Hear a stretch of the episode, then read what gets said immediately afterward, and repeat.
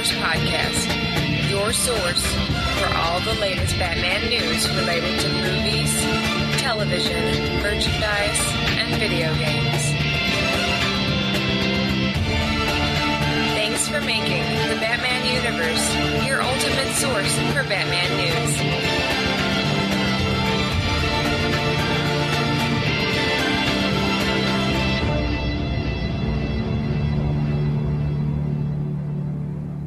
Welcome to the Batman Universe Podcast, episode number 81. I am your host, Dustin, and today I have with me... This is Melinda. And this is John. And we are bringing you the latest movie, TV, merchandise, video game, and general news from the month of October, including all of the happenings that occurred at New York Comic Con. There was a good chunk of different things that we're going to discuss related to New York Comic Con, but we'll work those into the actual specific topics. Another real big thing that happened was Young Justice was pulled from the air. We'll talk about that during TV news. So we do have some news. As far as our feature goes, we're going to be talking about the supporting characters within the Batman universe, specifically the allies and their current status within the new 52 DC universe. And what some of you who may not have been reading the comic books, you know, give you an idea of what has happened to some of your favorite characters that you have grown to love through the other mediums that we cover, but let you know what has happened to those characters within the DC universe with this new continuity. So with that, let's get right into movie news.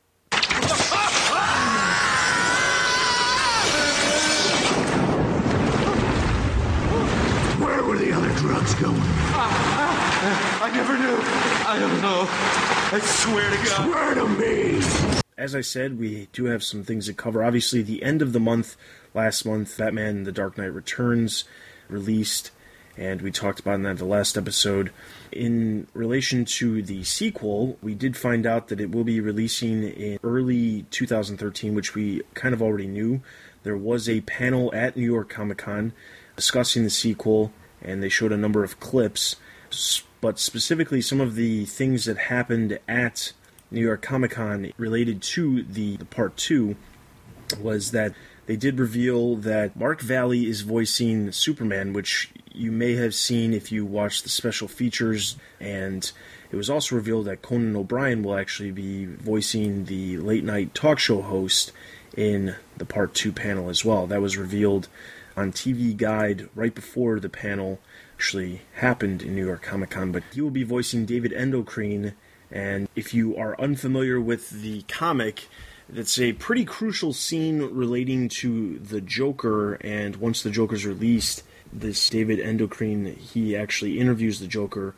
I'm a big fan of Conan O'Brien, and according to Bruce Timm during the panel, Conan O'Brien was actually able to do the entire bit that he needed to do for the film in one take, and it was perfect. So looking forward to that. Conan O'Brien, I think, was the most exciting news. Like you, Dustin, huge fan of him.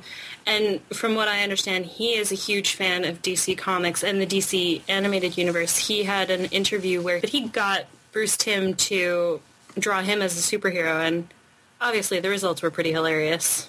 It's the Flaming Sea. And then the other bit of news that came out of the Dark Knight Returns panel was they announced some of the films that are going to be releasing in 2013. In addition to Batman The Dark Knight Returns Part 2 in early 2013, LEGO Batman the Movie, DC Superheroes Unite, which we can assume follows the storyline of the recently released LEGO Batman video game. That's also expected in spring of 2013. Summer of 2013 is Superman Unbound, and fall of 2013 is Justice League Flashpoint.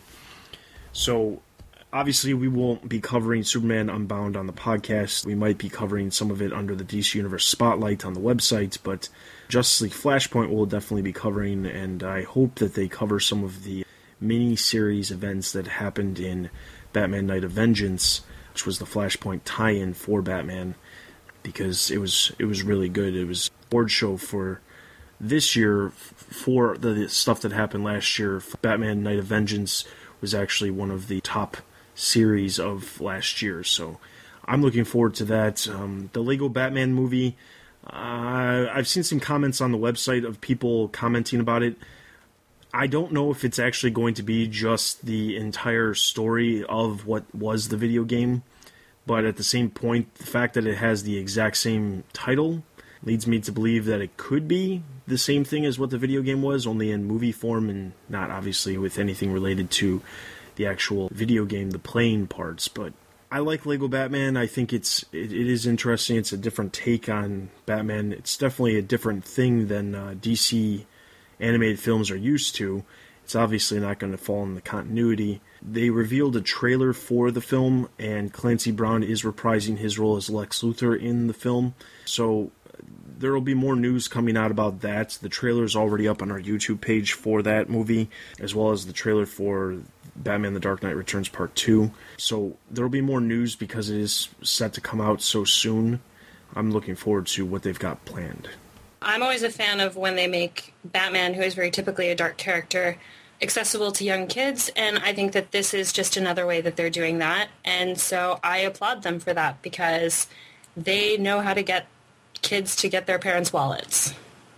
With the Lego superheroes, I'm expecting it to be similar to the Star Wars movies that Lego have released, so it probably won't be the same as the video game. It'll have an overarching narrative, probably lasting about half an hour, and there'll be a lot of in-jokes and a lot of references and a lot of nods to the comic and to the source material. They tend to do those kind of things very lovingly and very tongue-in-cheek.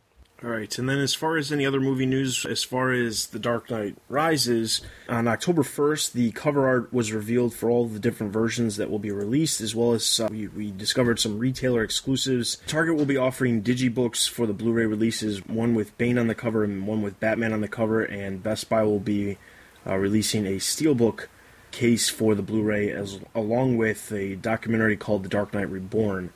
We actually have the trailer up on the website, so you can check that out. It actually is a documentary that focuses on all three movies that Chris Nolan has done. We talked about this in the last episode, but I'm just going to mention it again because we're getting closer to the release of the film. The Dark Knight trilogy that's being released, if you are thinking about possibly buying that, I would just say wait. Warner Brothers is celebrating their 90th anniversary, and throughout the entire year of 2013, they're going to be releasing a number of new editions of multiple movies with more special features and bonus material and things like that. And one of the things that they're planning on releasing is the Dark Knight Trilogy, the Ultimate Fans Collection, or something on that regard. I don't know. I can't remember exactly what the name is, but they're releasing that next year. So I would probably hold off on buying the Dark Knight Trilogy, just get the Dark Knight Rises and wait for that Ultimate Edition that's releasing next year. Yeah, I've been getting just the single non-fun editions. I'm waiting for the tricked-out trilogy. And then, as far as some other Dark Knight Rises news, on October 15th, there was a new sizzle reel that Warner Brothers put together. It's basically about a minute-and-a-half trailer. We have that on the website and on YouTube for you guys to check out. Obviously, very similar if you've already seen The Dark Knight Rises, already seen all these clips, but it's basically just 1.5-minute trailer for the Blu-ray release. And then also on October 15th, Warner Brothers launched a for-your consideration page for the upcoming award season.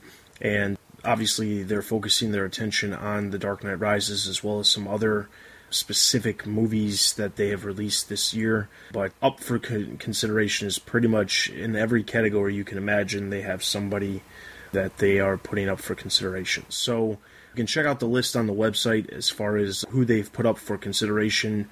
But needless to say, the best thing to do is really just wait around until award season pops up. Check out the website for nominations as they are announced. Chris Nolan doesn't get an Oscar for Best Director. There is something wrong with the Oscars. Well, they have a really bad habit of awarding it like a few years or the next time they're nominated, even though they should have won the previous time. I'm looking at their Best Supporting Actor category, and all of them deserve to take home an award for their performance. It's just a matter of which one, and unfortunately, Heath Ledger won for The Dark Knight, but that was extenuating circumstances. I really don't see them awarding too many statues for this movie. The reality is that as much as I would love these, you know, any of these people that they're putting up for consideration to win, I don't know how many are actually going to win. I think that from the Academy's perspective, The Dark Knight was probably a better movie, specifically because the Academy tends not to look at the last chapter of something in high regards in comparison to the other movies. And the fact that The Dark Knight was snubbed for at least the Best Picture nomination, and then in turn the following year they switched it over to 10 nominations, then subsequent years they switched it to up to 10 nominations. It could see some nominations, but it's going to be very difficult for, I think, it to win some specific categories. There are some other movies. One of the other movies that Warner Brothers is actually promoting for award season is Argo, and I've seen that. Ben Affleck starred and directed in that movie, and that movie was phenomenal as well. And honestly, if I had to put the two together just from an Academy perspective, not my personal favorites, Argo would probably be a better award nomination over The Dark Knight Rises. Legend tells of a caped crusader, Batman, guardian of New Gotham, and his one true love, Catwoman, the queen of the criminal underworld. Their passion left behind something extraordinary. A daughter, Huntress, half metahuman, she has taken up her father's mantle and fights to protect the innocent and helpless. Joining her in this struggle, Oracle, once Batman's protege, Batgirl. She was caught in the crossfire of the war between Batman and Joker. Now she fights crime a different way. A master of the cyber realms and trainer to heroes. Together they have taken in Dinah, a metahuman herself, with powers that she is only beginning to explore. These three are the protectors of New Gotham, the birds of prey. My name is Alfred Pennyworth, and this is their story. So with that, let's get into TV news. A couple different things to go over, specifically all about Young Justice. So we had one episode air on October 6th called Darkest. This episode featured Black Manta having a mission for his son to prove once and for all that he was on the side of the bad side of people. Black Manta / Aqualad teamed up with High School Junior, the Terror Twins, and Artemis in disguise as Tigress, and saw Blue Beetle and Impulse get captured by Black Manta and his group of villains. But then in the process, also Mountain Justice was actually blown up in the actual fight between Black Manta. And the big thing at the end of the episode was basically Nightwing talking to Wally and them trying to figure out whether or not Aqualad did what he needed to do, or if Aqualad really did turn to the other side. I really liked it as an episode because up until Wally brought up the point, you know, is Aqualad a triple agent? I feel bad for never having considered it, but I really didn't, because you go in and you're always thinking, no, the good guys are always the good guys, but there is always the chance, like Wally said, you know, he just lost the love of his life. He just found out that Black Manta is his father.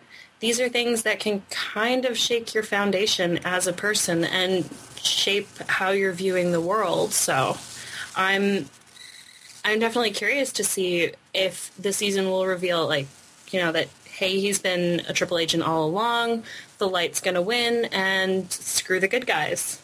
In this episode, you really got a lot of character development and furthering of themselves, especially with Aqualad. You know, there is a, like Melinda says, there is a question over whether he's a triple agent. How loyal is he to his father? Are there going to be ties there? It really leaves a lot of questions that I'm quite desperate for them to answer, to be honest. And it, you know, it really drew me along. I think this is probably one of the best episodes that they've shown so far. And then that was actually the only episode that aired technically in the entire month of October, and we'll talk about why in a second. But first, October 10th, it was announced via The World's Finest that Warner Brothers is set to release Young Justice Invasion Destiny Calling Season 2 Part 1, which will include the first 10 episodes of Young Justice Invasion or Young Justice Season 2. and including an episode that hasn't actually aired on TV before the dawn. This collection is set to release January 22nd on DVD, so mark your calendars for that. On October 13th, in an odd turn of events, new episodes of Young Justice were scheduled to air on Cartoon Network, but instead, episodes of non-DC-related shows aired during the block. After not only Cartoon Network announcing that new episodes would air through at least the end of October, and confirmation from Warner Brothers that new episodes were set to air through the end of the year, as stated in the press release for the collection of Young Justice that we just talked about, DC Nation was pulled by Cartoon Network. On Sunday, October 14th, Cartoon Network sent out a very simple tweet to try and calm the fire, stating, "Fear not, DC Nation fans. Green Lantern, the animated series, and Young Justice will return in January with new episodes only on Cartoon Network." So the question remains on why the block was pulled from programming, as well as what is the necessity for the constant long hiatuses that ultimately harm shows with the long overarching storylines such as Young Justice. So Cartoon Network is not having a lot of fans right now. As a non-Batman related topic, Disney recently announced that they purchased Lucasfilm, meaning that they now own Star Wars, which means the Clone Wars, which has been airing on Cartoon Network, is now no longer going to be aired on Cartoon Network either. So needless to say, Cartoon Network is not doing so hot as far as their show. They've gotten Clone Wars yanked from their programming because Disney owns it now, so it'll be appearing most likely on one of the many Disney channels. And now they're pulling the DC shows and holding them for multiple months yet again. I would just like to say I'm pretty sure we called them not airing the rest of the episodes this year, so I'm really not surprised by this. I'm upset by it, but I also seem to remember reading that this had something, however abstractly, to do with the lawsuit against DC by the heirs to the creator of Superman. Like, I seem to remember that it had something to do with that as a reason why they had to pull Young Justice. Maybe they chose to pull Green Lantern at the same time so that they wouldn't be, or that it would appear as a united front, or that it was something other than what it was. I don't know. I saw something about that online too, but I think that might have been somebody trying to, again, calm the fire and make an excuse. Because the reality is that the lawsuit that had to do with the heirs of the Superman Empire, not even a week after that episode was supposed to air on the 13th, well, it was announced that Warner Brothers won the lawsuit, and now they have the ability to use Superman whatever way they want. So if the reality is that they did do it because of something to do with that lawsuit, well, one, why did they wait to do it so late? And two, if they did do it because of that, well, then technically new episodes should have aired the following week. So I'm not real sure what their game was if that was their decision. When I heard the news, there's a Dr. Cox quote which just sprang to mind. "You make me want to kill myself and everybody around me." And then I kind of calmed down and thought about it logically. And with the announcement of Disney now owning the Star Wars license, I've been kind of going back and thinking about it, because if they're going to have Star Wars yanked from their schedule, and let's assume that they're going to do it at the end of the year, it would make sense for Cartoon Network to have something big that they could put in the schedules against Star Wars. And so it kind of makes sense for them to use the DC Nation package to put it up against Star Wars to try and fight Disney and pull the ratings in. Because as far as I'm aware, I think Young Justice and Green Lantern have actually, you know, been a rating success for Cartoon Network. So that would seem the logical reason behind it. I can't see them wanting to cancel it, because I think they genuinely come out and say, look, we're going to cancel it after season 2. Well, Star Wars has been airing on Friday nights on Cartoon Network, and it's been pretty much in that primetime block on Cartoon Network on Friday nights. The DC Nation stuff was originally, when they announced that they were going to do DC Nation, they hyped it up as we're bringing Saturday morning cartoons back to TV and, you know, Saturday morning. Now, the reality is the ratings are decent for Saturday morning, for Cartoon Network in general.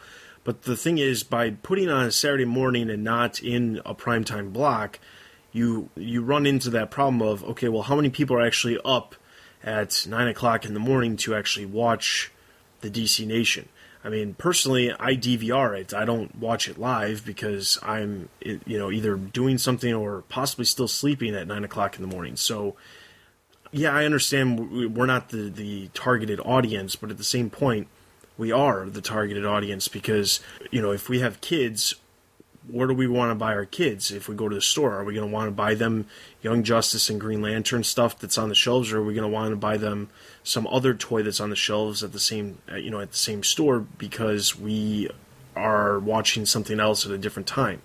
The problem is, and very much so, they could be holding it so that they have something to go against Star Wars, you know, once Star Wars goes to Disney, and that might be the case too, but I think ultimately this is just another poor planning thing, and the reality is they have not gotten picked up for a Season 3. It'll be 2 years in November since Young Justice first started airing on TV, and we haven't even gotten through an entire 2 seasons. So the fact that it's taken 2 years to get through a total of, with the 9 episodes that have aired, I think there was 26 episodes in the first season. That's not that many episodes when you think about how much time has actually passed. And this has been a problem with a lot of the DC shows on Cartoon Network, and not just DC shows, but a lot of shows on Cartoon Network in general, about the fact that Cartoon Network just does not do a very good job of airing the shows in sequence, or they take these giant long hiatuses and then start the shows back up from episode 1 and then run through all the episodes before they get back into the new episodes. Well, that doesn't work, and it's going to come to a head because in January, when Warner Brothers, which will not delay the release of that DVD collection because Warner Brothers doesn't change their release dates on things like that are going to be in retail stores and things like that, if they don't air that 10th episode before January 22nd, when it's released on DVD, we're talking about now the home video release schedule has actually caught up with the airing schedule. So there's a possibility that an episode could air on a Saturday and be on DVD 3 days later. That's how bad it's become at Cartoon Network. Well, pointing out actually along those lines, if you've had the season pass on iTunes, it released on the Saturday morning. And there are people who bought it and watched it. And they're not going to go and watch it on television. So it's an even stupider decision, to be honest. Exactly. That's actually happened in the past with episodes of Batman Brave and the Bold. Back when that show was airing, there was episodes that aired online on iTunes prior to them airing on Cartoon Network because Warner Brothers was told by Cartoon Network, okay, so this is the release schedule. We're going to air these on these specific days. So Warner Brothers sets up their whole, you know, giant whatever machine runs all of their stuff as far as releasing stuff digitally to pop the episodes out on specific dates, and then what ends up happening, the episodes get released digitally, but then Cartoon Network, for whatever reason, pulls the episode and holds it off on airing it, and then the episodes are released. I mean, I don't understand why Cartoon Network does this. It's not helping them in any way, shape, or form to hold episodes longer than they need to be. And the thing is, like, Cartoon Network is owned by Turner, which Turner is owned by Warner Brothers, so it's all one giant company, but it is, they still do their own things at the different companies. And the reality is that if I was Warner Brothers Animation, or, you know, the people related to these DC shows, I'd sit there and say, well, why are we continually doing all of these shows that are, you know, these long story arcs that carry on over multiple episodes if they're not getting aired in a manner where people can actually watch them and get really invested in these storylines? Because Young Justice is just like how Justice League and Justice League Unlimited was, where they have their long stories and, you know, it pays to watch them in sequence. So the only benefit that Warner Brothers has by continuing to use Cartoon Network for this is for people to buy the shows when they come out on DVD, because then they can watch them all in sequence instead of having to, you know, wait 6 months in between new episodes. I'm probably the only fan of Pretty Little Liars on here. But they go through a 4-month hiatus in the middle of their season. It's something that's planned. But in the middle of that 4-month hiatus, they have an episode. In the middle, it's not directly related to what's going on in the season, but it's directly related to the whole show's overarching storyline. If they want to put this on hiatus, air that before the dawn in December, or air it at the start of January, just to say, hey, we haven't forgotten about you. We still want you to keep watching. And then, you know, wait till January to start new episodes, but let them know that it's something that's planned, not something that just happens. The biggest problem that I have with this thing that they've done now is the fact the show was on hiatus since, I think it was like June that we last saw new episodes. And then they hype it up and they say, oh, it's back, you know, all of the stuff starts popping back up. The DC Nation Twitter feed starts popping up with new feeds and interviews, and, you know, the producers make their rounds with and do some interviews with various news sources and things like that. They do all this hype for it, and then what do? They air a couple episodes and that's it. And then it's like, well, what was all the hype for? And the thing is, things like that pisses the producers off. That pisses the people involved off. I don't see how Cartoon Network can benefit from what they've done at all. And the show that aired instead, because the crazy thing was my DVR was still set to record, and because it was already in the lineup as it was supposed to record, it still recorded, but when I popped it on, it was How to Train a Dragon. Well, I'll tell you what, I was pretty disappointed when I saw How to Train a Dragon instead of Young Justice. But now you're a massive fan of How to Train Your Dragon. That was a bonus. So, with that is all of the TV news. One other real quick thing that's not Batman-related, but ties to the Batman universe. If you haven't been checking out the TV show Arrow, you have been missing out on some little Easter eggs related to the Batman universe. I've posted up an article on the website about some of the characters that have actually popped up. Deadshot is one of them. Huntress is set to appear, as well as Firefly. All from the Batman universe, but those characters are set to appear in the TV show. This is a live-action TV show on the CW in America. I'm not sure where it's airing outside the country yet, but I'm also sure that these episodes are popping up online as well. You can check those out. But there's a number of Easter eggs. I'm planning on starting up a weekly article, not necessarily reviewing the episodes, but talking about some of the Easter eggs that are Batman-related in the TV show as it's popped up. So you can look forward to that under the DC Universe Spotlight header on the website. If you're in the UK, it's on Sky One on Sundays, about 9 p.m, and it's well worth a watch. You okay? I'm fine, let's go. Hold on, where are you? I'm in New York. Who am I? Hey, coach. And who are you? I'm Batman. Sit down. You don't understand. I'm Batman. I do. Not going anywhere for a while? Grab a Snickers.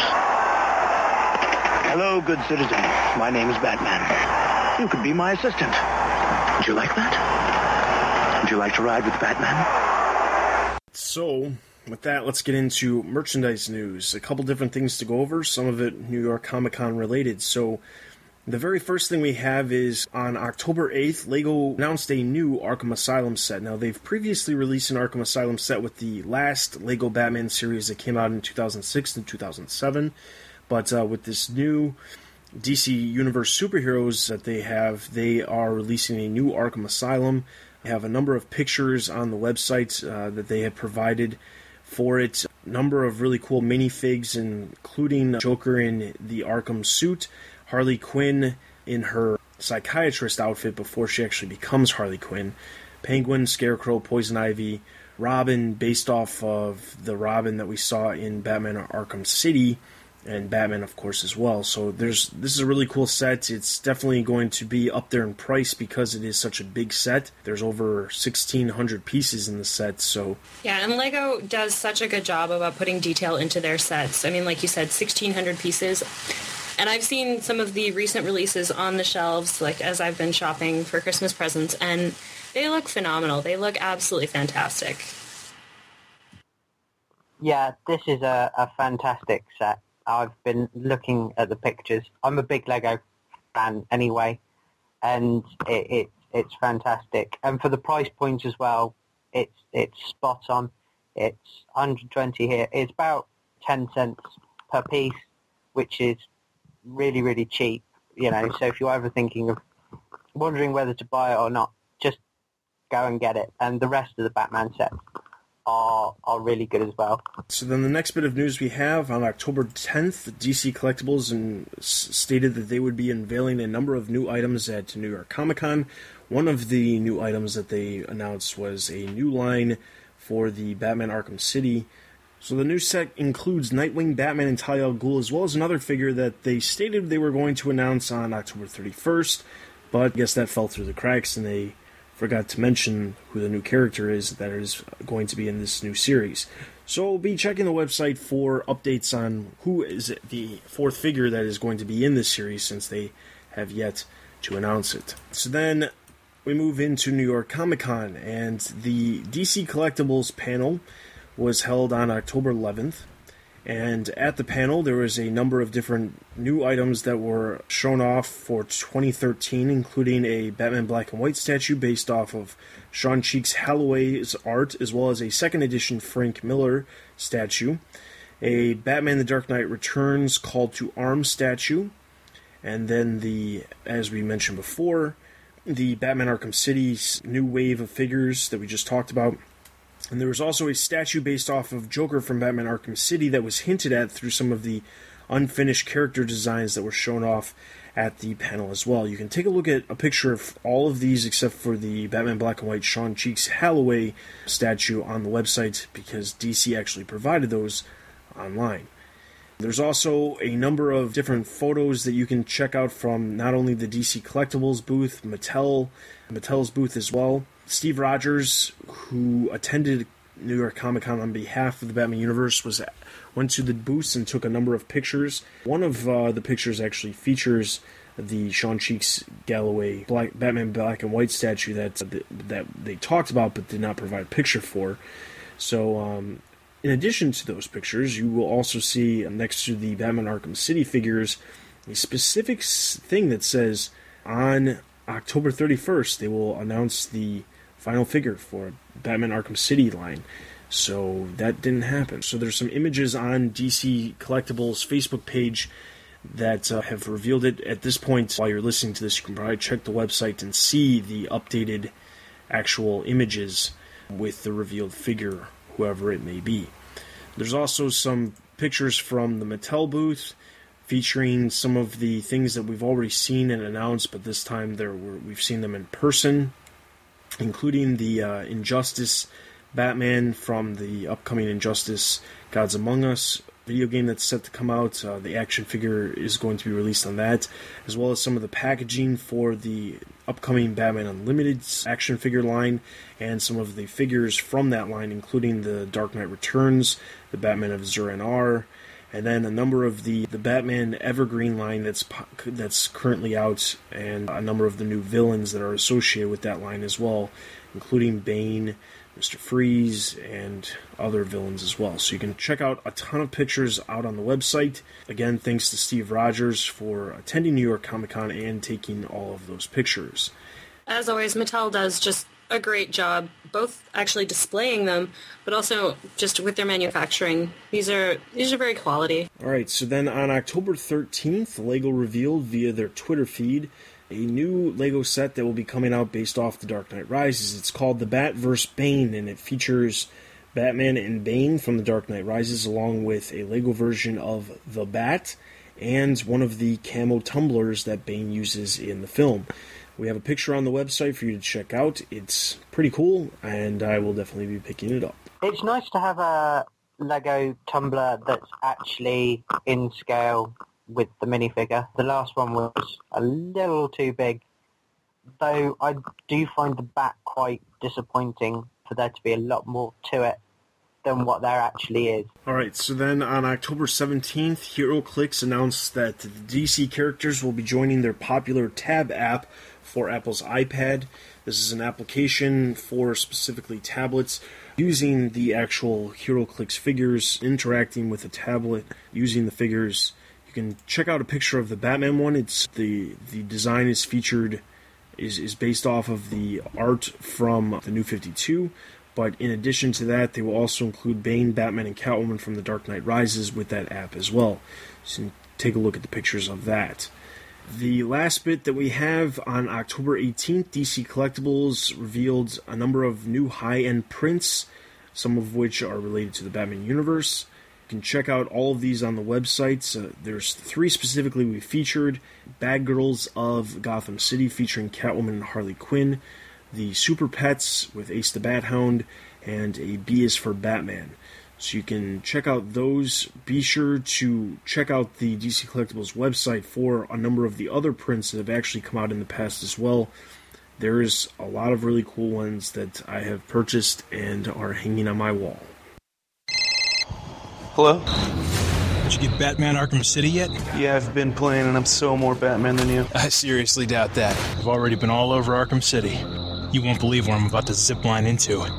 No, I won't believe it. You're like Two-Face, and both sides of your face are ugly.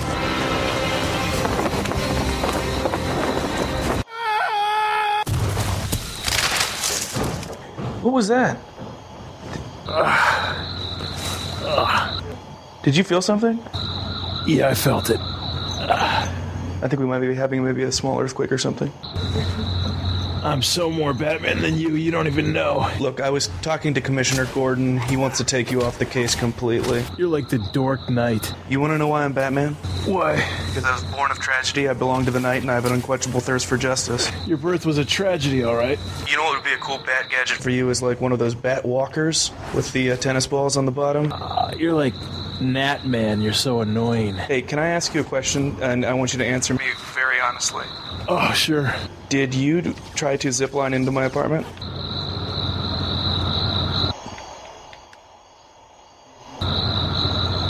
Why? Because I saw a zipline outside of my house when I came home. Alright, so with that, let's get into video game news. Almost as little video game news as there was anything else. As far as Batman Arkham City goes, it was announced on October 4th that it'll be coming to Max. This fall, it's actually going to be released this month, so you can watch out for that. Also, we know that Batman Arkham City Armored Edition for the Wii U will actually be released on the same day as the Wii U. It will be one of the launch titles that is actually released with it. So if you are picking up a Wii U and you have yet to pick up Batman Arkham City, you can take a look at that. On October 10th, Injustice: Gods Among Us revealed another new character just in time for the release of Arrow, the TV show. They announced that Green Arrow will be a playable character in the game as well. Definitely good timing on that particular announcement. I think he's generated a lot of press for himself through the TV show. And I like Green Arrow, so I'm interested to see more and to hear more about Injustice: Gods Among Us based on this announcement. Green Arrow looks really, really cool in this game. I think you're right, Melinda, that he managed to really generate a lot of press for himself. And it's nice to see each character's given a unique fighting style as well. From the trailer, he uses his bows and arrows a lot, but he's not afraid to get his hands dirty as well. So it's nice to see that there'll be different abilities for each one, and presumably they're going to have different weaknesses as well. So they're really thinking about this game. And then the last bit of video game news we have is right at the end of the month, a new screenshot featuring the Joker for Injustice: Gods Among Us was revealed. So you can take a look at that on the website as well. Joker will be a playable character in the game. I'm sure there will be a trailer right around the corner based off the fact that they just released a screenshot for it. I'm sure there will be a trailer right around the corner that we will not only have on the website, but also on the YouTube page once it becomes available. Silly punks! Batman owns the night. Now taste fear, you... Wait, what? Oh, God! Oh, my back just snapped like a pack of uncooked spaghetti! Oh, you just walk up and break my back without saying a word! Oh, boo! Boo on you, sir! Alright, so with that, let's get into general news. Only another couple things to go over. October 11th, at New York Comic-Con, Warner Brothers and DC Entertainment showed off a new car based off of the design of Jim Lee. DC teamed up with Kia to support the We Can Be Heroes campaign and created a very unique car based off of, or themed around, Batman. So you can take a look at a number of pictures of that on the website. October 19th, Batman Live exclusively revealed a video on the website featuring Alfred. And on October 25th, Warner Brothers announced that the Batmobile Tour is hitting the road, starting in Dallas and making their way to a number of sporting events leading up to the release of The Dark Knight Rises on Blu-ray. So they made their way to a Dallas Cowboys game, and they are at LSU this weekend when we're recording this, but they're actually going to be going all over the country, so you can not only see the Tumblr, which was already on tour with the Tumblr Tour, but you'll also be able to see the other four Batmobiles as well, including the TV version from the 60s, the Michael Keaton Batman, the Val Kilmer Batmobile, and the George Clooney Batmobile. So you can take a look at one picture on the website, as well as some of the pictures from the Dallas Cowboys stop on the website as well. So with that, there's one more thing that I want to talk about. It's news related, but not necessarily something. It kind of falls under our DC Universe Spotlight banner, but it's something that I want to talk about on the podcast specifically because it does relate to Batman, and I probably should have brought it up earlier, but I want to bring it up now. On October 18th, Warner Brothers announced that a Justice League movie is coming by 2015. Now, this was in direct relation to the announcement earlier in the day that they won the lawsuit against the Superman heirs, meaning that Superman can appear in multiple forms of media that Warner Brothers has control over. So with that, they immediately announced that Justice League will be coming in 2015, which pits it up right up against Avengers 2, which is also set to release in 2015. We already know that Justice League has a writer, as that was announced earlier in the year, but obviously a director and a cast will still need to be brought on before they can start filming, but they are planning on starting to film as early as next year. I'm cautiously optimistic, as always, with the Justice League movie. I'm very cautious because I recognize that the only reason DC is trying to do this now is because they saw the success of the Avengers and they said, well, we need to get our team movie out there. I'm really nervous about it because there's so many ways it could go wrong. The Avengers was very carefully planned, and the releases were very carefully timed. So I think it will all depend on how Superman goes next summer and which movies, if any, they decide to do in the interim. I, like you, Melinda, am nervous about this. We've been promised Justice League movies quite a lot, and they never really come to fruition.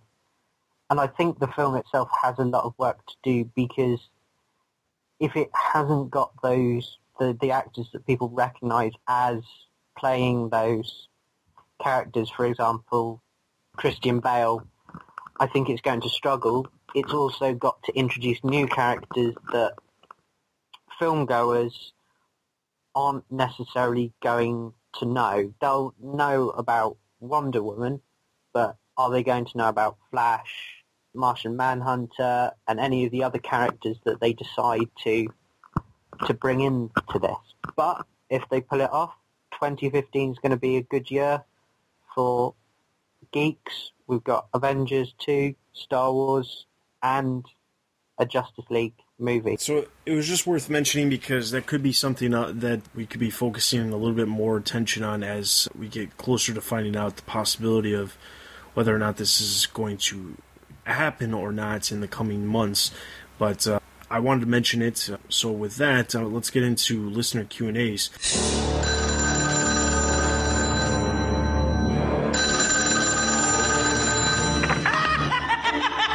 Boy, did you get a wrong number. Leave your message at the sound of the shriek. No, please, don't! Ah! There's a lot of responses to episode 80 that we posted last month. To roll through just a couple of them. So Alex said, "Hey Melinda, I think you're in the majority when it comes to Hulk. I just heard from so many people and read how terrible Edward Norton's portrayal was, and compared to Mark Ruffalo, and I just wanted to say something. I recently took out The Avengers in my local library. My opinion changed. I actually really liked it after watching it again. Although I still thought the overall plot and villain was lame, they did such a great job with bringing the heroes together. The first time I saw it was about a month ago, so I had these other super high expectations after being told it was so amazing. And being that I was underwhelmed by those things, I didn't enjoy it. If people are putting it up as one of the greatest films of all time, I didn't necessarily think it was going to be the godfather of action movies, but people were hyping it up as being a mature comic book movie with the best action, character interactions, and characters seen on film. So right off the bat, when I see the main villain saying, "You have heart," while poking them with a stick and talking to a Power Rangers-looking creature about a cosmic cube, I didn't have the most open mind. Not that there's anything wrong with it, I just completely caught me off guard. Seeing the high score on IMDb convinced me to give it another shot, and I'm glad I did it. I previously did that with a movie I disliked after going into it with misconceptions of what it was supposed to be, and it turned out to be one of, if not my favorite movie of all time, Fight Club. Alright, so he's basically talking about how he gave Avengers a second try and it was better. Hopefully, if there's a movie out there that's Batman related, you've given it a second try. I'm pretty sure Batman and Robin is not one of those movies where when you give it a second try, you're going to like it more. Oh, it's definitely not. I recently started rewatching it and hated myself so much that I had to go cry for an hour. I did read an article that defended Batman and Robin. But they were wrong.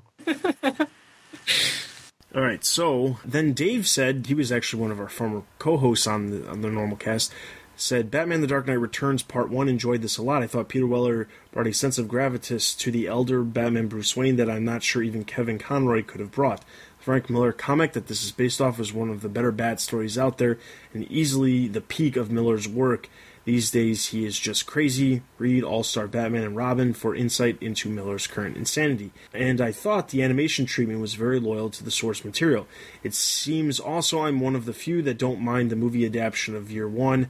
Having said that, after 3 viewings, I still don't really like the Avengers, so you get used to having the difference of opinion with the majority.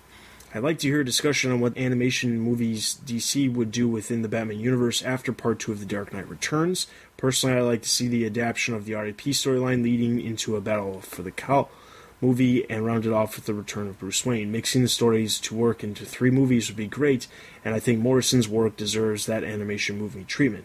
Also, Hush, No Man's Land, and Nightfall would be enjoyable as well. Well, that's something that we're actually going to discuss next month, Dave. I think that is a good topic, and I think it's worth talking about. We've talked about some of this in the past, but we've never really dedicated an entire feature to that, so we will be discussing that next month on the podcast. In response to Dave's comment, you're wrong about Peter Weller. I'm being really nice. He just, for me, the entire film, he just drops the ball at every opportunity. And I'm going to give you one example because I know that we've got to be brief. But it's the scene where Batman, he decides to come back as Batman. There is literally no expression in that entire scene. It's almost Ben McKenzie bored. I just didn't believe that Batman was coming back at all. There was no differentiating between Bruce and Batman, which is the central thing about the character. There's a difference between Batman and Bruce, and you need to portray that, and they didn't. That's my argument. But it's still a valid argument from him. And then over on Twitter, a user by the name of @freeze92, his name's Cody, gave us some compliments on Twitter and actually suggested today's feature that we'll be talking about, so thank you to Cody for suggesting today's feature. So with that, let's get right into our feature.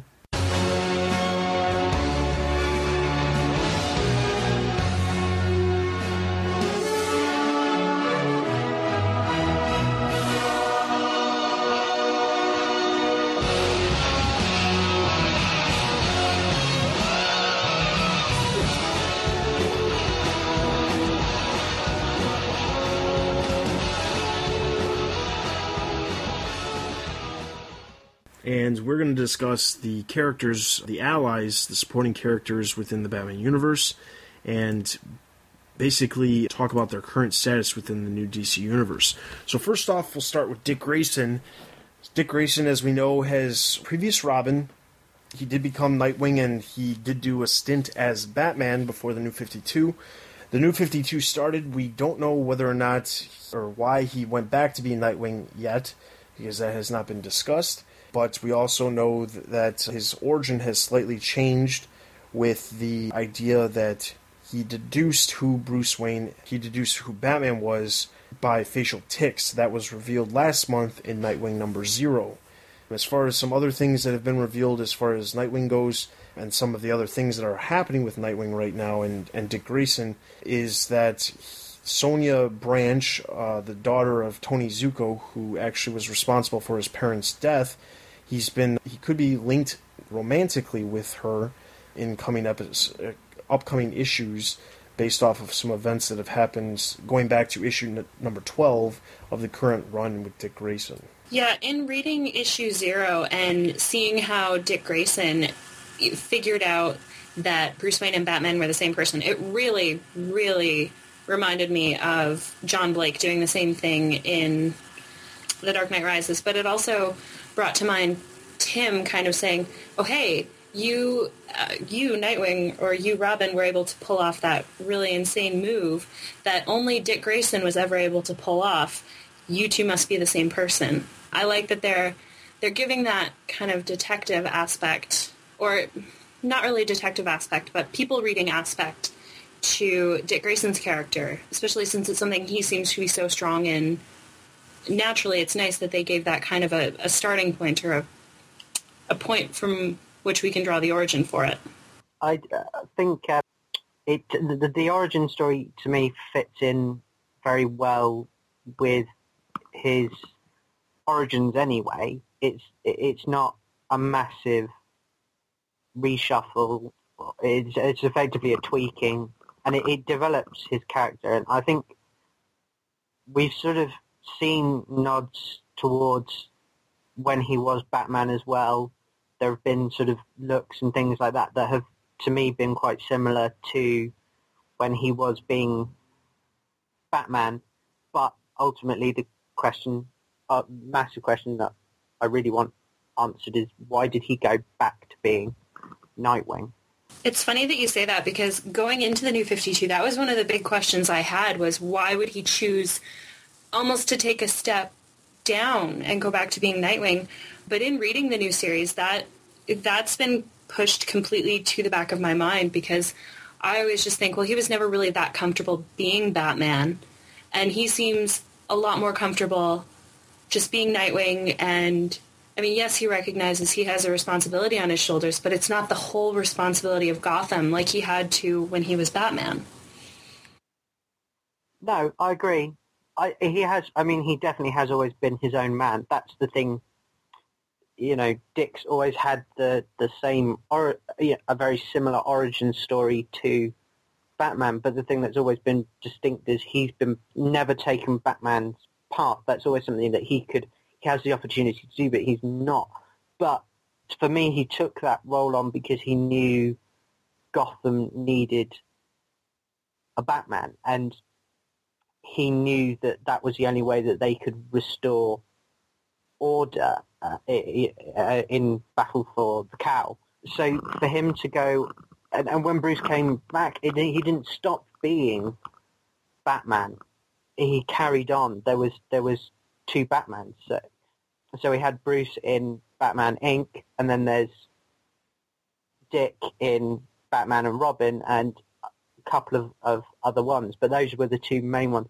But he carried on, which I think if he was so desperate to stop being Batman, with Bruce coming back, he would have gone, brilliant, here you go, that's here's the mantle back, like he does in Prodigal at the end of the Nightfall series, where Bruce recovers from his broken back and Dick's been covering, and then he hands it back immediately to him and says, I never want to do that again. So that's something I think has to be explained, but I think if you're a new reader, it doesn't bother you that much because you don't know the history.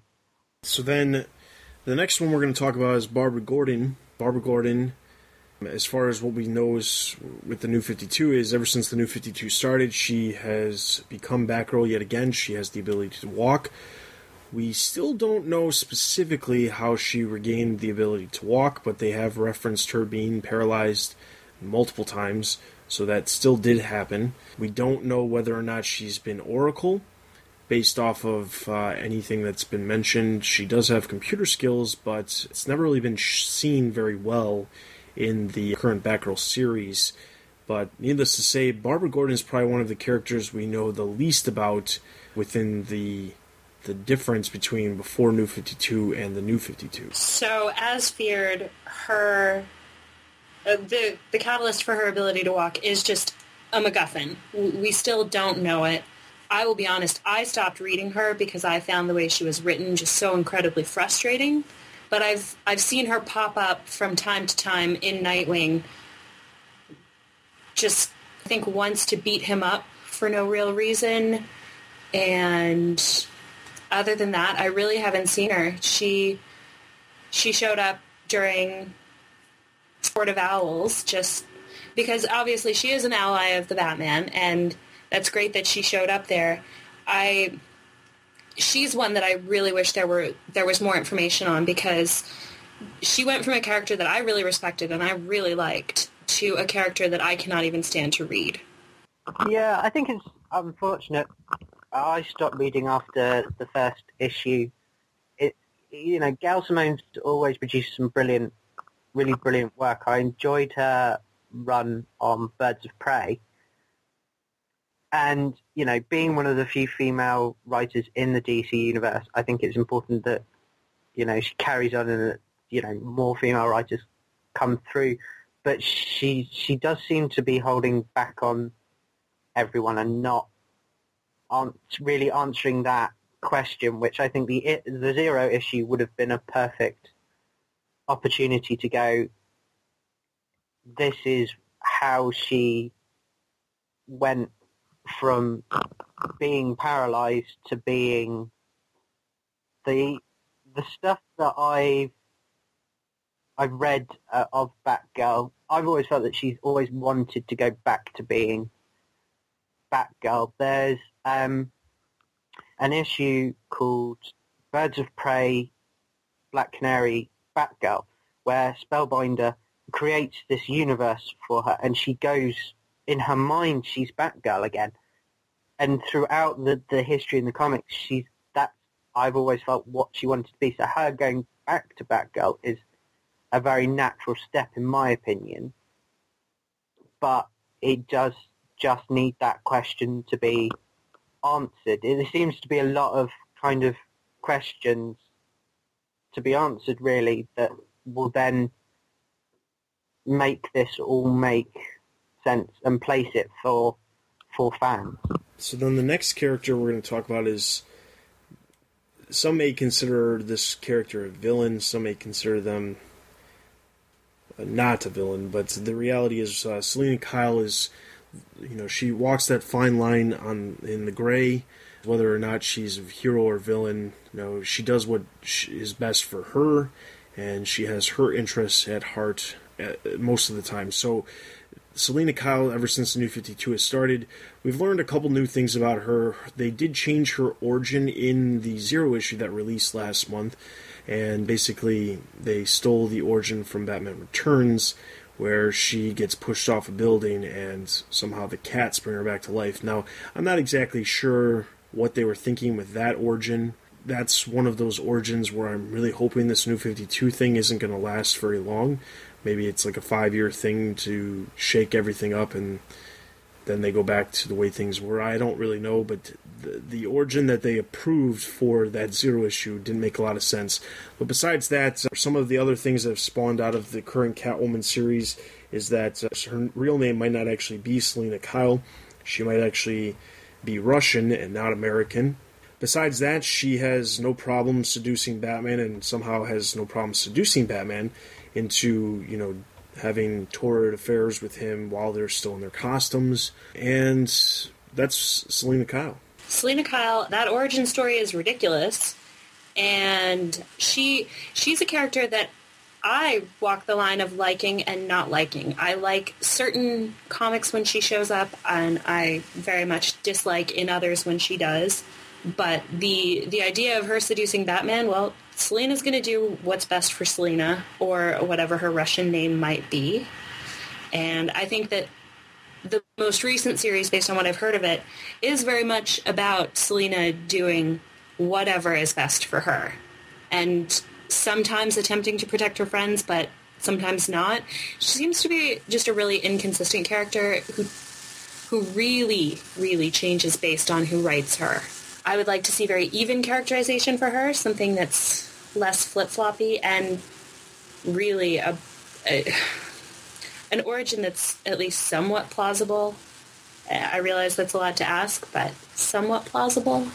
So then moving into our next character, we're going to talk about Tim Drake. Now, Tim Drake is one of those characters where his entire origin story has changed dramatically. Now, Tim Drake was the boy who figured out who Batman was based off of what he saw when Dick Grayson was Robin working with Batman.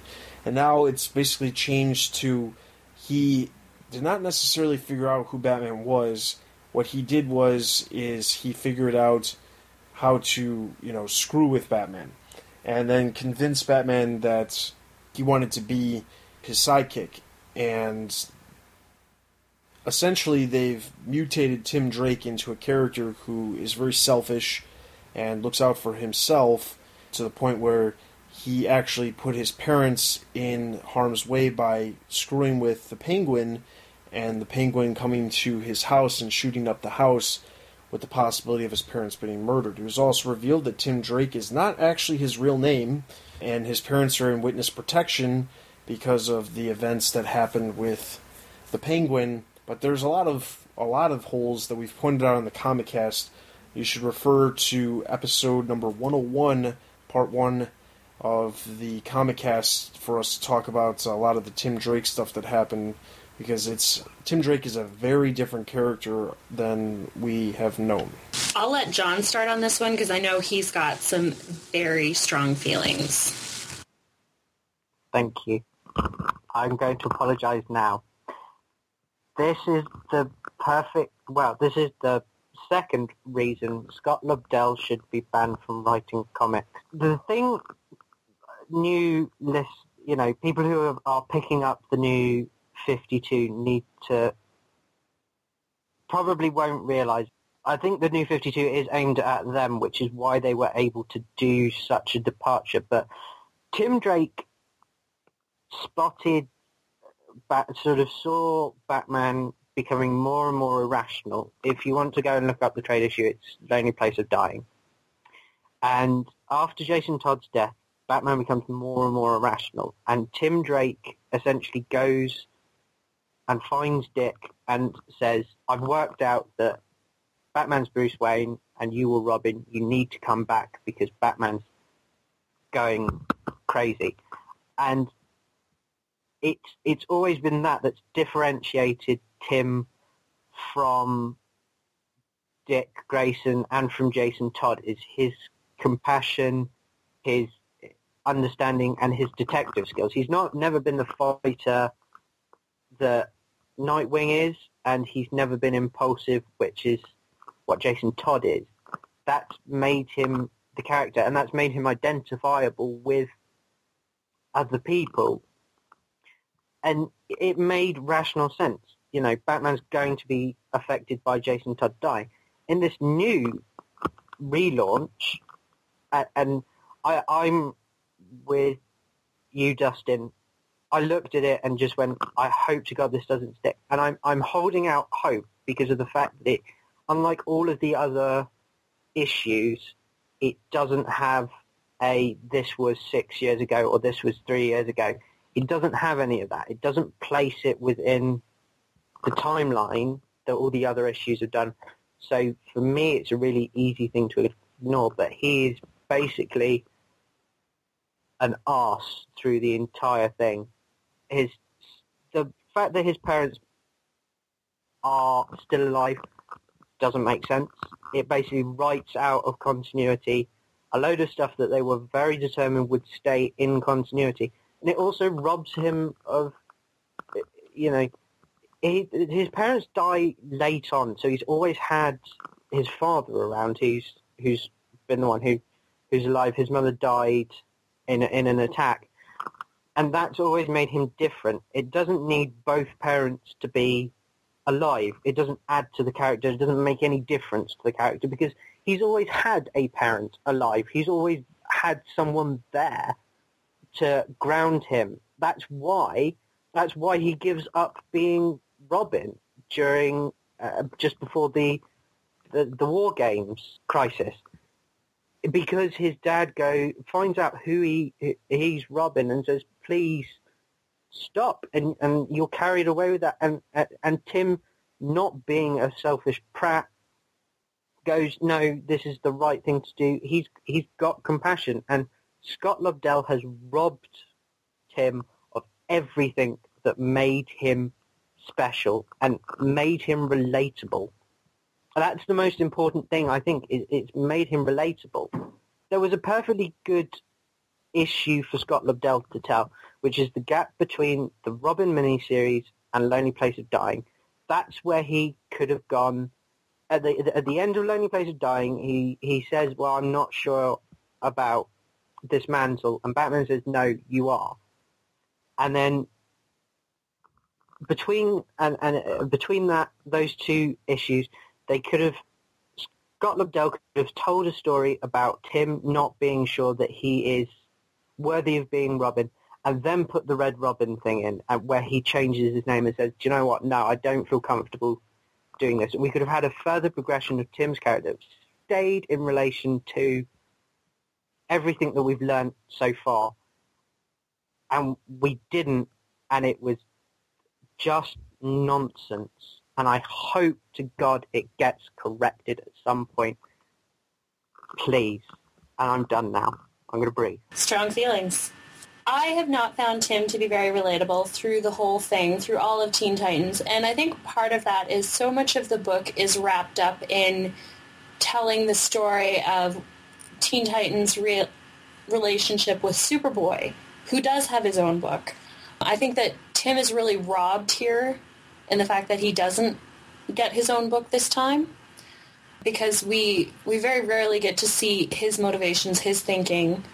And as John just very eloquently put it, we don't see his compassion, or it just may not be there at all. And Scott Lobdell really did the character a great disservice, his portrayal in Teen Titans issue 0, because he's taken away arguably one of the best young characters in the entire universe. He's changed him on a fundamental level, and this was a character that did not need that change, that in no way grows from it, in no way becomes a better character to us or a more complex character. He becomes a selfish brat. So I don't like the direction that Tim is going on right now, and I sincerely hope it's corrected. Do you know how he read in the entire thing? And I know this probably isn't relevant, but if you're new, he reads like Jason Todd. All the stuff that he does in the 0 issue and he does in the Teen Titans is stuff Jason Todd would do. And that, I think, is the major problem. If you want to compare, go and read Red Hood and the Outlaws, read Under the Red Hood, and then read Teen Titans and read Teen Titans issue 0, and there is almost no difference between the two characters. And now I won't say anything else. I'm done. I promise. The one extra thing I want to say about Tim Drake is they've been talking recently about giving Tim Drake his own solo series, and that could be the redeeming factor that this character needs, is by him getting his own solo series but not having it written by Scott Lobdell. If they were to get maybe Fabian Nicieza, who's worked with Tim Drake in the past and really understands the character. There's other people, too. I mean, if they could get Chuck Dixon to come back, I'd love to have Chuck Dixon come back and do some Tim Drake. That is not very likely because Chuck Dixon has had a huge fallout with DC, but there's writers out there who understand Tim Drake more so than I think Scott Lobdell does. I think the problem is that DC looked at these different creators and said, we want to shake these characters up. Let's put a creator who isn't as familiar with the character. And that's why we've seen some of these characters be so specifically different than their original origins, because these creators have come on and basically created this new, and I hate to say it, but it's almost as if they've created their fan fiction of what they would prefer the stories, the character's origin to be, instead of what we've all come to know and appreciate. And the biggest problem with this is, you know, it's taking specific things that they're changing, very specific things that people who have loved these characters for, you know, tens and tens of years, and they're changing these things to accommodate towards these new readers. But the issue is that these new readers are now accustomed to this new origin that isn't necessarily the true meaning of the character. Now, ultimately, if the DC decides to just say 5 years after the New 52 starts, hey, listen, we're going to go back to the way things were, or there's some event that changes everything back to the way things were, or something like that, that's great and dandy, but then ultimately what does that do for those all those new readers that they were so anxious about getting in the first place? It's going to turn all those new readers into the same angry fans that some of us are. So that's my biggest thing, is maybe they're not going to take this all back, and if that's the case, then really, I have to wonder what their thought process behind some of these new origins are. Anyway, so let's move into our next character, Jason Todd. So Jason Todd was another one who's had a pretty big, significant change. It was revealed in the Zero issue that Jason Todd could have, in fact, been placed in Batman's world by the Joker himself. Basically, the entire story is very similar to what we've seen in all of the other issues featuring Jason Todd from before the New 52, but then at the end of the entire issue, there's a small backup story that features the Joker talking about how he basically put Jason Todd in front of Batman to become his new sidekick. Now, the issue with that is that would mean that the Joker knows who Batman actually is, and it presents a ton of problems. But for the most part, Jason Todd's origin has not changed, except for the fact that supposedly the Joker has something to do with him originally becoming Robin. Just a sidebar, I don't have a huge problem with the Joker knowing who Batman is, because he's always been fairly protective of Batman, you know, not letting anyone else try to kill him but him. But anyway, Jason Todd, I really like the character. I really, really like Red Hood and the Outlaws. I don't want to say grow, because he really doesn't grow that much, but, I mean, when he shows up as an ally of the Bat, you can tell he is an ally of the Bat. He's respecting Batman's wishes to not kill people, and regardless of what he thinks, of whether he thinks that Batman let him down by not killing the Joker, he's still there trying to help Batman. I think it was in one of the issues of Batman and Robin, I want to say maybe 10 or 11, he shows up when the call gets put out that, you know, allies of... After the Court of Owls, when Terminus is attacking, he does show up and he attempts to help the Bats. And even though, yeah, he turns down the ride home and everything like that, he's still there. And when Damian makes the comment, oh, you know, did you develop a foot fetish? Your aim's a little off. He says, you know, I don't want to anger Daddy Bats. And he says it very sarcastically, but you can tell that he means it. He doesn't want to make Batman mad. He's just as disappointed in Batman as Batman is in him. Finally, I'm going to disagree with you, Melinda. Yes! I know, I was getting worried as well. This is the first reason Scott Lobdell should not be allowed near any comics. The whole idea of Jason Todd working for Batman is ridiculous. The guy is... kills. He's a killer. And that's not what Batman's ever been about. Batman doesn't want to be associated with people who kill, people who attack, and try and hurt people to get even, to get revenge, which has always been Jason Todd's defining thing. He was let down by Batman. He's angry at Batman. He's angry at all of them. And he's doing, in his eyes, what he thinks Batman should be doing, which is killing supervillains and killing the bad guys. And there's a really interesting story to tell behind that. We just haven't had it at all. And it's just been nothing but disappointing. We've just seen him sleep around and generally be sarcastic, and that to me just doesn't give enough depth to what it is in a very interesting character. It's ridiculous. And as for the Joker knowing who planting Jason Todd, that's just ridiculous. The Joker is a nutcase.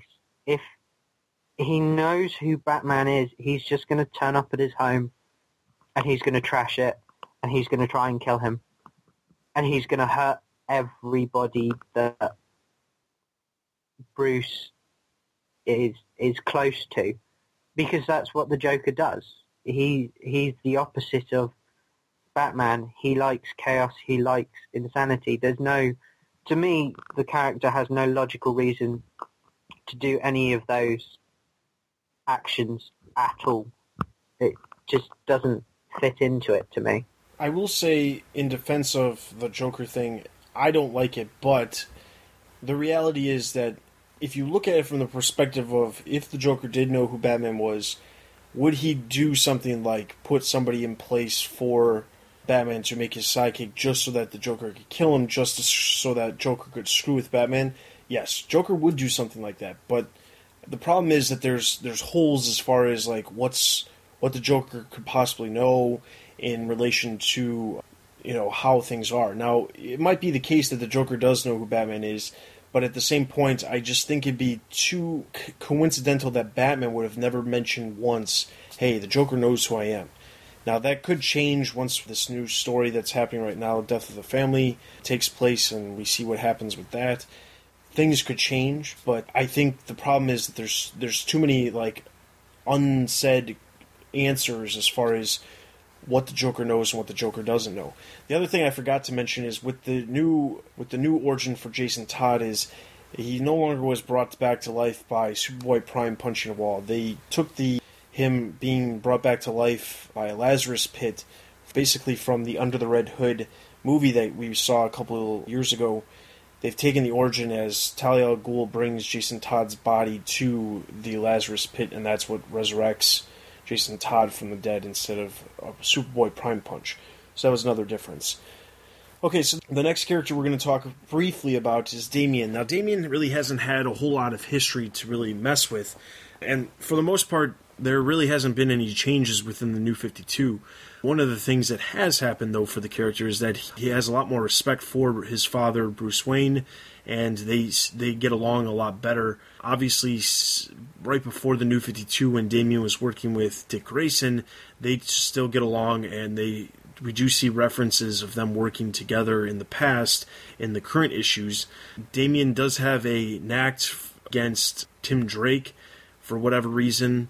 That has not really been revealed as far as why he doesn't like Tim Drake. It made sense in the past when Tim Drake, before the New 52, when Tim Drake was living with Bruce Wayne and, was only a couple years older than Damian, it made sense. But now it doesn't necessarily make as much sense, because even though we see in Teen Titans #0 that Bruce Wayne takes Tim Drake into his house, it's not really explained as to, okay, so he is supposed to be watched by Bruce Wayne, but he's never in the picture ever in any of the books except for Teen Titans. So that's the one thing that doesn't make a lot of sense, is if Damian has a problem with Tim Drake because of his relationship with his father, then the issue would be, well, we should be seeing Tim Drake in the books.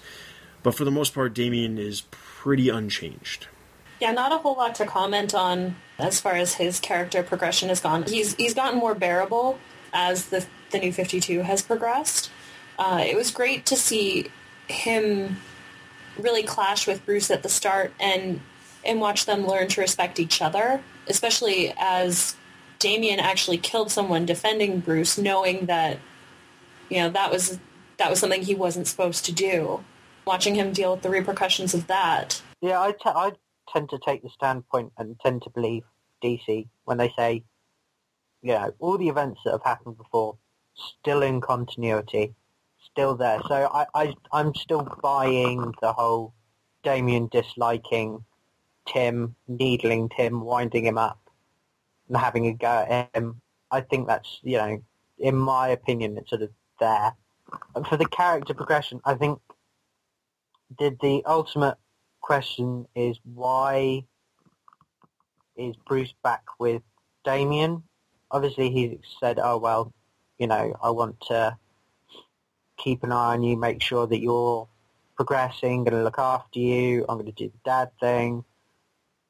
But he had such a good relationship with Dick Grayson, why was he willing to swap? And I think that's where the big overarching interesting storyline that could explain all of this can come from, that triangle of Dick, Bruce and Damian and their relationship and what went on for the state of events to be as they are, for them to change and be, you know, Bruce and Damian and Dick off on his own. The last two characters that we're going to talk about in conjunction is Stephanie Brown and Cassandra Cain. Now, Cassandra Cain, before the New 52 started, we have to kind of go back, you know, pretty much 3 years ago when the new Batgirl series featuring Stephanie Brown kicked off. Cassandra Cain gave up the Batgirl costume to Stephanie Brown and then disappeared for a while. And then she reappeared for a very brief appearance in Batman Incorporated as under a new persona called Black Bat, where she was supposed to be Batman's agent of the Bat in Hong Kong. And it was only talked about very, very briefly, and since the New 52, Cassandra Cain has not been mentioned once, whether it be in any of the normal books or Batman Incorporated. It's almost as if she doesn't exist. And then we talk about Stephanie Brown, and Stephanie Brown is another character who reappeared a couple years before the New 52, presumably back from the dead. She took back the role of the role of Spoiler, and then eventually took the role of Batgirl from Cassandra Cain, and was Batgirl for 2 years in her own series before the New 52 started. When Batgirl named Barbara Gordon yet again, Stephanie Brown disappeared off the face of the earth yet again. Now, there has been talks at almost every single convention that DC attends on whether or not Cassandra and Steph still exist, or whether or not we're ever going to see them again. And pretty much the exact same response that we hear every time is similar to what John just said. Everything that has happened has still happened, and there's characters out there that you just haven't seen yet, but they still exist. So they're not saying that the characters don't exist, but at the same point, they're not telling us where the characters are. And the reality is, as much time is going to go by in specific series, it's going to be very difficult to explain where some of these characters have been. So all of these, you know, very large overarching story arcs that are happening with Scott Snyder involving some of the other Bat family characters, it's very difficult to understand, well, what happened to Spoiler or Batgirl or whatever Stephanie Brown's going by the name of. Same thing with Cassandra Cain. Why were they not involved in these stories if they're important members of the Bat family that are just not being addressed? So these characters are missing in action as of now. I remember when Batgirl when Stephanie Brown's Batgirl was getting canceled, and, you know, the New 52 thing was coming up, and Dan Didio was asked what Stephanie Brown's future in the Batman universe, and he said, I'd hate to spoil anything. And everyone was like, ooh, that means Spoiler's coming back, we're super excited about it. Well, you know, it's been a little over a year, we haven't seen anything from her or Cass, and quite frankly, that's really disappointing, because those were two really beloved characters. I don't understand it, I don't pretend to understand it. I want to see them back. I feel as though if they bring Cass back, it's going to be through Batman Incorporated. She's probably still going to have the Black Bat mantle. But I don't understand how they're going to bring Stephanie Brown back. Dan Didio said, you know, that the reason Stephanie Brown hasn't come back is because of poor sales. And as great as the series was, I can kind of understand why if it hasn't been selling well, they don't want to really bring her back, because ultimately DC's a business. Now, I understand that it's going to irritate the fans, but I'm going to assume that it's the same reason for Cassandra as well, that they don't think it's going to sell, that there's enough fan demand. Now, whether there is or not is obviously a different conversation. The thing that, obviously, as fans who have been reading before the New 52, we tend, or I certainly admit I tend to forget, is that New 52 is really aimed at new readers, and they don't want to confuse new readers too much by introducing all these characters and throwing all of this backstory back onto to new people. Now, as a older fan, well, I, you know, hold that everything is in continuity, so I know that backstory and I want to see the characters come back. But if you're a new reader and then you've been told, oh, here are these two characters that you might not necessarily have heard of, here they are, here's their own series, away you go, then it might put a lot of people off, because they then feel that they have to go back and do, you know, reread everything. And some fans don't want to do that. I think if they were going to bring it back, I think that the best way to do it, and you suggested this, Dustin, in the Comic Cast of last month, that really the best way to do it would, I think, have Tim Drake, Stephanie Brown come back as Spoiler, and Cassandra Cain as Black Bat, and have their own team and their own comic. And that way you've got all of these characters. So for older fans, you can go, right, well, they've got all the backstory and the past is still there.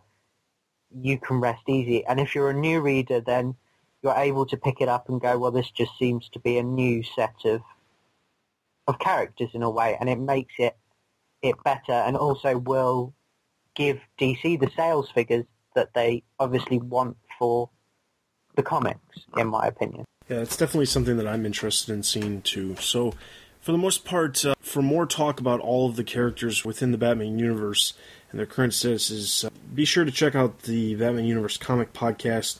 It's obviously a review all of the Batman-related books, but there's a number of different things that come up every month, and we discuss some of the... I specifically bring up a lot of the history elements related to these characters and how it contradicts things from the past and things like that. So check out the Comic Cast for that. So with that, that's pretty much everything for this episode. I want to remind everybody to head over to the website to check out all the latest news related to the Batman universe, relating to movie, TV, merchandise, video game, general, and of course the comics as well. Check out all of our other podcasts, including the Batman Universe Bat Fans podcast, which comes out bi-weekly. And also check out some of our other podcasts. We have some specials that are planned in the coming months for you to check out as well. You can email us at podcast@thebatmanuniverse.net with any questions, comments, or concerns, or any feedback you want us to talk about on the next podcast. You can follow us on Facebook, Twitter, and YouTube, and you can... leave questions, comments, or concerns also in the comment feed for the specific podcast episode. That is everything. This is Dustin. This is Melinda. And this is John. You've been listening to the Batman Universe Podcast. We'll see you guys next month. Cartoon Network, you're bad and you should feel bad.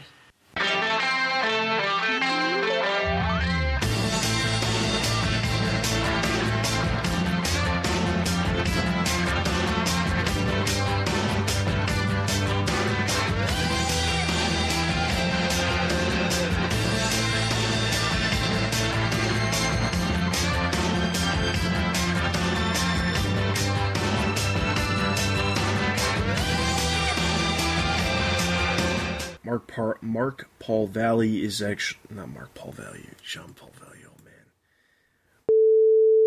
What Dustin hasn't told us is that his son's going to be the new co-host. I'm thinking he actually just didn't tell you. We're phasing you out, John. No! We'll live. You know, once he starts talking, like, it's really only a matter of time. Yes, to be fair, he'll probably make more intelligent points than I do, so it's only natural. And he's young enough that I can still convince him to agree with me. Well, I don't know. They could phase you out as well.